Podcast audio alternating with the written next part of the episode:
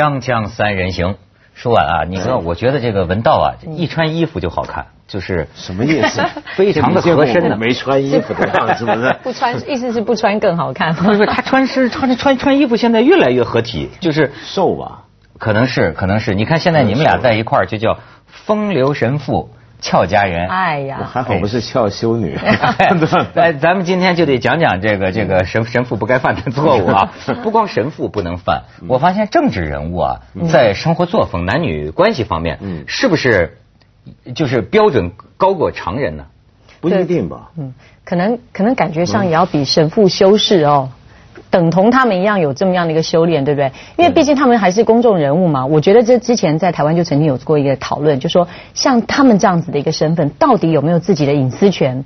哇，这个变到现在还没有一个出路啊。可是某种程度，因为他们所做的事情，比如说他们拿的就是大家的纳税金，做的就是为国为社会所做的事情。那么某种程度，你本来就是曝晒在公众舆论的检视下。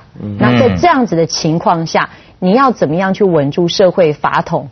道德让大家家长们好教小孩嘛？那某种程度，他们常常在报纸上面出现的，当然就会成为一般人的一种仰望的一种目标，随时盯着你看。没错，尤其是华人民族，对吧？他这个问题。可是我真的觉得这事儿有点难说，为什么呢？因为你必须看不同的社会跟环境。嗯。你可能有一些社会，他接受程度比较高，比如说像意大利。对。对对对。意大利人觉得，你看像他那个贝努斯科尼，其实大家一向知道他很花。但花到什么程度，大家才真觉得有问题呢？就是涉嫌搞这个未成年少女了，嫖妓，嫖妓了，是犯法了。对对嫖妓还好，我觉得在意大利，嫖妓还算合法。他是嫖未成年少女，直到犯法为止，国民才觉得受不了。对不对？要不然我碰过以前碰过一些意大利，目目前也还受得了啊，也还受得了。我就真碰过一些意大利男的一些朋友，他们就跟我说啊，那没什么了不起嘛，为什么不搞？我是他我也搞。所以你再看法国，我还特今天我特意找到一段话，哎，纽当时说谁卡恩呢？卡恩，就法国里边有一种这文化，《纽约时报》。当时驻巴黎的一个记者，他观察法国人，那他写给美国人，就说你们要了解这个国度的人，他们会怎么想这个问题，跟克林顿那个路是完全不一样。他说呀，在法国，不管在婚姻内外，勾引情人的能力，并且跟他共享鱼水之乐的能力，不管在男人还是女人眼里啊，就是在全体法国人民眼里，都被看作是男人本色的一个体现。没有哪个男性政治家呀，敢于冒险，让自己被视作是这方面无能的，所以叫拼命显摆。我，你知道吗？我这方面，就就你看，男人的活力和性能力，在法国就如同一顶光环呐。嗯，一个男性政治人物，通过他的风流韵事，可以证明他健康良好、充满活力。他在向选民展示。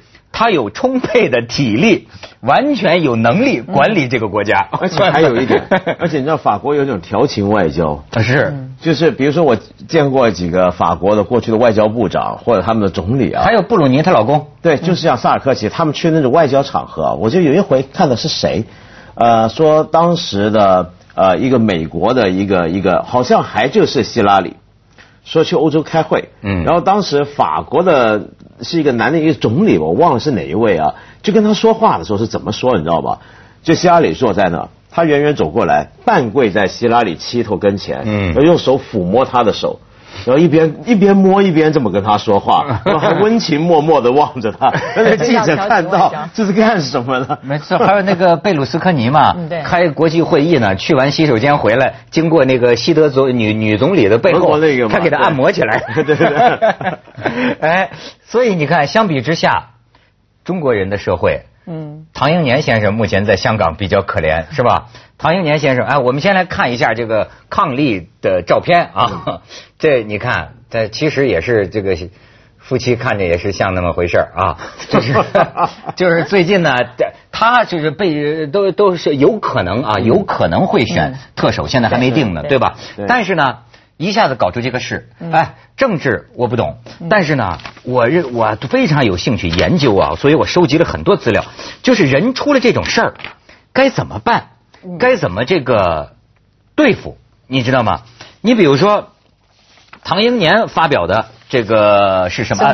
对对对，我我我我我特别要跟这个舒婉念一念。舒婉因为也是选过立委的人嘛，对，你你的评价，这夫妻俩呀，哭了几晚上，最后弄出来的这个声明 怎么样啊？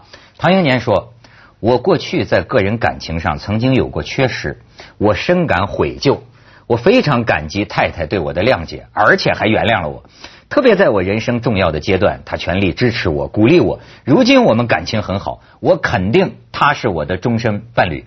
多谢大家关心，就除此不说了。就唐英年的太太当然也是说了，太太他太太的名字叫什么呢？郭于浅，郭于浅啊。”他太太往青梅竹马这儿聊，说我九岁就认识我丈夫了，结婚以来确实有过艰难的时刻，他不是没有缺点，但是我更欣赏他的优点。你看这多会说，我内心肯定他是我最佳的人生伴侣，我们俩更加珍惜共同的岁月，珍惜我们互相扶持之下共建的家。我们在私人感情问题上早已决心不再往后看，相信大家会体谅。谢谢。我觉得就只差没把那我犯了天下男人都会犯的错，是不是啊？成龙的经典。对我们其实呃，你刚刚讲到说这个这个事情，其实，在台湾哈，我们我们也讨论很多次。因为刚才私底下呢，文道还跟我开玩笑说啊，在台湾这种事情也很多。我说对，我说这个蓝绿呢，两边都在比赛，看谁到底是桃花党登上桃花党党主的宝座。那台湾就成桃花岛，真是桃花岛。不过还真是个宝岛哦。不过我们在跑线的时候，我们每次在观察政治人物的一个应对，还真的很有趣哦。发觉就说每个人写的这个故事都大同小异，但也有当中呢，发觉真的能够汲取教训，把应变处理的好。你看像国民党的那个吴玉生啊，他后来就选择面对。我就直接面对，因为呢，我觉得现在的政治人物要有一点，千万不要小看那个媒体啊，这个追新闻的力量哦。因为呢，老百姓每天看这个新闻，像是在看连续剧一样，你知道吗？他们就会有很多的一些心情哦。所以当媒体当部分呢，他在报你一条信，他后面可能有一些证据哈，会有一些消息放在了手边，那他就等着这个政治人物露馅儿。你如果呢第一句否认啊，我告诉你，你看看说了一个谎，我告诉你后面再给你一个证据，就这样子你会造成人民是不是一般的民众百姓就更不相信你了，对不对？所以呢，我觉得某种程度，好像唐一年这种处理啊，你你你就算说不清楚，他好歹告诉大家，他其实已经明示暗示讲得很清楚了嘛，就是有有过缺失啊，深感悔疚。不过我们观察到。为什么大家总是把自己的老婆拉出来当垫背呢？嗯，我觉得这个时代，这个时候老婆不说话，老公说什么都没用，对不对？就完了，那就完了，对，就完了。对对，所以呢。这个呢，某种程度，你看，我们也看到了中国传统家庭的一个精神哦。发生天大的事情，你会发现，那家里背后的男人成功背后都有一双很重要的一双手。啊，你看，这个女人真的在这种时候还是维系家庭平稳的一个核心。哎，但是，假如是一个西方的那个女权党的人，你认为他会怎么看待这种太太的这种现象？也不一定哦，因为有的地方的人可能就会觉得说，比如说像希拉里，嗯。很多女权分子也很喜欢她，虽然觉得当时她是为了委曲求全，要支持这个克林顿，比如说还故意两个人拍一张泳装照，你记得吗？他跟克林顿啊？啊，就那时候出事儿之后，他们公布一张照片，是两个人穿着泳装站在海滩边翩翩起舞状那样子，对不对？但是呢，但那个泳装不太好看啊。但回话说回来，就是我觉得希拉里这一类人，比如说他有政治欲望、有政治的想法、企图的。那大家就觉得啊，好像能够理解。但是我记得过去我见过北欧有一些国家是反过来，是一些的首相是女性，嗯，她的丈夫被人揭发外面还有女人，然后当时看这个太太她怎么来处理，对对不对？因为你是你自己呃政治人物的那个人，但他们通常也都选择说啊，我原谅或怎么样，呃，通常都不愿意把那个事儿搞破，对，嗯。哎，那作为呃，就是太太，你你要碰到这个事儿呢，你假设你你原谅吗？我觉得这是一个一个假设哈。不过我每次遇到这种事情，我心里其实更有一个更大的疑问，就是说我们如果把这个角色倒过来看，就倒过来看，如果今天犯错就是某某某某知名政治人物，他的老婆一直发生这种事情，哎，这个是个好问题。对，那。社会到底会用什么样的角度去看那个女生呢？像台湾就有过女性的立委发生了婚外情，哇，就好像立刻就被那个千夫所指万夫所骂哦。很多时候骂的最凶的反而是女生。哦，我就觉得说女人何苦为难女人呢？一向都是这样，所有的这种呃骂人家是狐狸精啊什么都是师奶。真的 假哎，假如说现在希拉里被人发现，对，被人拍到。跟两个男人睡在一个床上，嗯，那你说克林顿该怎么办？对，你看他他他怎么？哦，这时候啊就不用担心了。就假如说丈夫是政治人物，太太不是，但太太有婚外情的时候，这时候所有人都会同情丈夫。嗯，他可以以弱者的面态，我受伤害了，然后这时候选民或者老百姓会同情他。啊，你懂我意思吗？但假如你因为因为这时候很重要，就是假如说你是个政治人物，你老婆出事儿了，嗯。大家拍到了，那我是原谅他还是不原谅？你原谅他，你必须原谅他。为什么？为什么必须原谅他？真的，以政治前途来讲，因为首先你站出来，老百姓会同情你，嗯，会觉得你太惨了。哎呀，你你那么辛苦为国为民，你老婆背着给人戴绿帽，还给你戴绿帽，然后没想到你这时候我原谅他，哎呦，真是宰相肚里能撑船啊，什么？可我要我也是个人呐，你你做政治人，有的人是绝绝不是有有我知道，其实私下里不管是有的男的是绝不能接受的，嗯，有的女的也是信誓旦旦说绝不接受的。不，你下台之后随便找个理由再把他那个嘛，对不对？所以那就说，只要出现在公众舞台上的人，因为你是政治，他们的家庭就有装的性质，对，没错，当然。对，就会变成说，对，立法委员说，对，真的会会，是他们真的会。你看，我已经看过太多了，太多就是台湾的政坛上立委们哦，到最后，我们我我觉得这个东西很多，比如说像这件事情的发展，糖糖，我们回到糖糖哦，糖糖，这很多香港民众口中的他们的糖糖先生，如果说他真的要继续往选举这条路继续走，我们等着看。嗯。拉票的时候上街的他老婆，呃，一打前锋一定是走在前面，没错。同样的就是。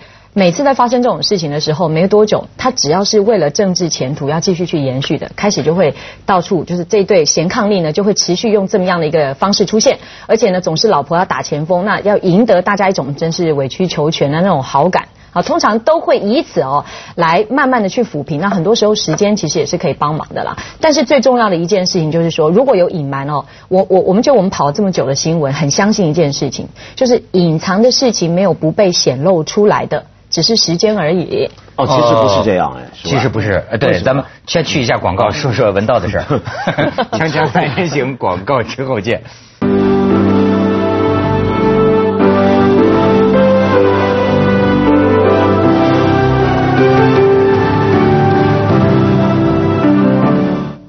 刚才舒婉的意思是没有不透风的墙，文道马上说不一定，真的不一定，我想听，真的不一定。为什么呢？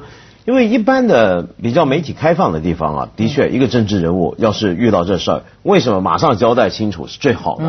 是因为要你不交代清楚啊，其实像唐唐这个其实就有点不清楚，坦白讲。嗯。因为为什么他没有说那是什么事儿嘛，对不对？嗯。那接下来的时候呢，媒体就会做一种我们称之为挤牙膏的工程。嗯。啊。你知道什么叫挤牙膏吗？这挺麻烦。就你今天说了，哎呀，我感情有缺失。嗯。然后媒体第二天什么缺失啊？怎么样的缺失啊？哪时候缺失的？跟谁缺失啊？然让你逼着你有一天不小心再多说，哎呀，我以前有婚外情，哟，什么时候有婚外情？继续挤，继续挤，这个挤牙膏的过程你会崩溃的，对，而且就是你呢在公众之中这个形象会更低，所以你看，这个迅速，这个很难选择。你比如说啊，说竹筒倒豆子全交代，嗯，还是说不交代肯定不行。撒谎肯定不治，对吧？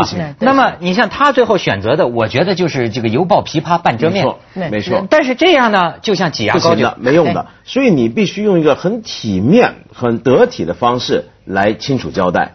但是呢，我觉得为什么？但这个事很复杂，我认为。你而且你有时候你对一些女主角也不公平。嗯。你把我全交代。我我我九岁的时候跟谁？但谁谁谁几岁跟谁？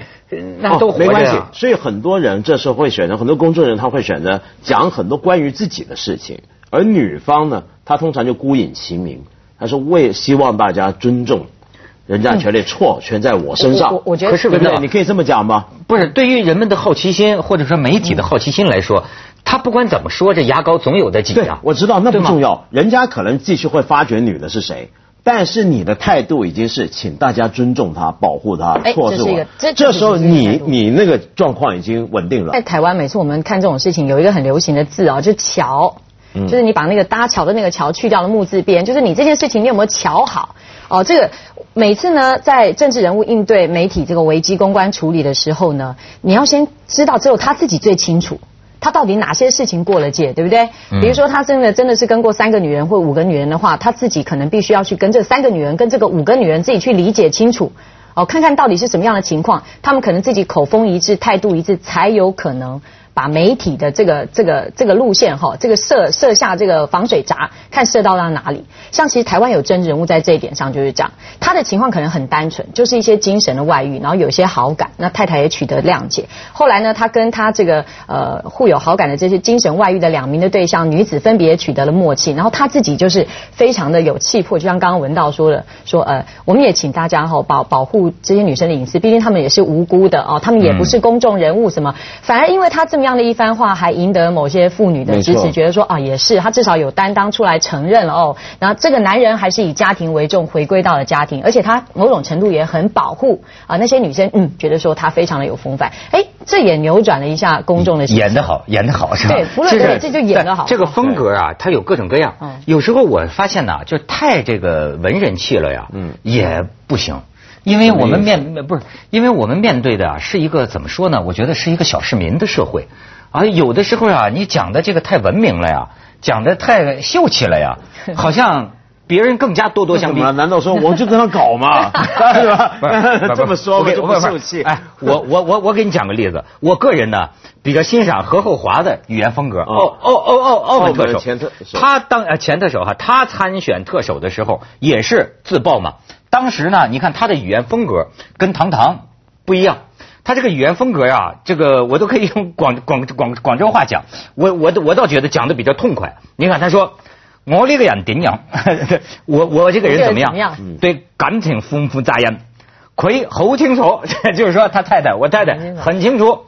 你话结咗婚咁耐，有冇做过一件两件对唔住太太嘅事？就你说结婚这么久了，有没有做过一件两件对不起太太的事呢？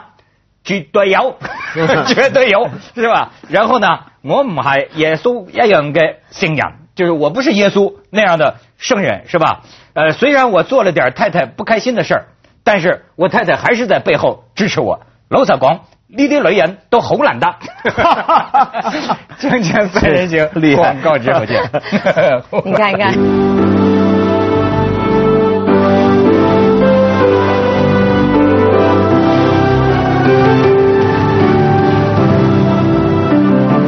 舒婉也很赞赏，是吧？作为女人，还是这个好，一定能人都红了。当然的，我个人是比较欣赏你语气简洁利落一点，直接我有就有，没有就没有，而且很草根啊。对，而且可是你会发现，它有里面还会有一些在切割下去是的部分。没错，没错，所以有戏。就是，我就发现啊，会跟老百姓聊天啊，这个是一个，这这个年头啊，全是会不会聊。哎，这也是个艺术啊，这也要关系他到底有能不能够这样有个好处。他如果。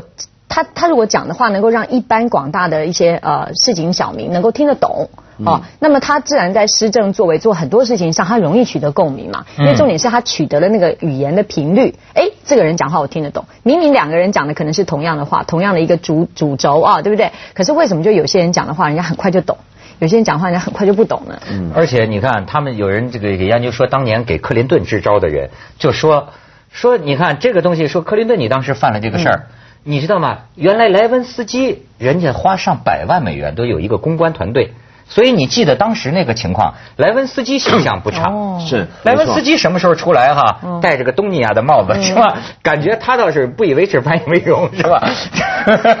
但是克林顿灰头土脸，那个时候其实他方寸大乱，你知道吗？但是当时有人给他出主意，说你呀要道歉。但是我发现美国人，你看他他就分这种道德伦理啊。他说你要在晚餐的电视上说，因为那个时候呢，家庭时间，家庭的老人和孩子呃都在，而且呢，你这个口吻呢要对孩子们说。嗯，这你看他就是说呃，我要告诉孩子们，一个人对吧，犯了这样的一个错误是怎样会影响他的一生。哎，你看美国人，我觉得这个里边潜伏着一种什么呢？就是说。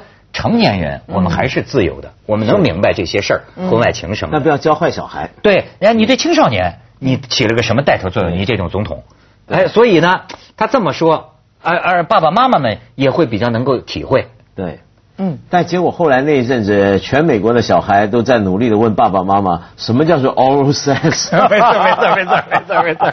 不不，我觉得这个在应对媒体上，我觉得 这个真的是一个重点哎，就是。你要当当政治人物犯了一些事情呢，他想要应对媒体的时候，在时机点的设计也很重要。像刚刚提到说那个，他们建议克林顿在晚餐时间嘛，呃，台湾像国民党的立委吴玉生，这个可以说是一个范本，他选在中午。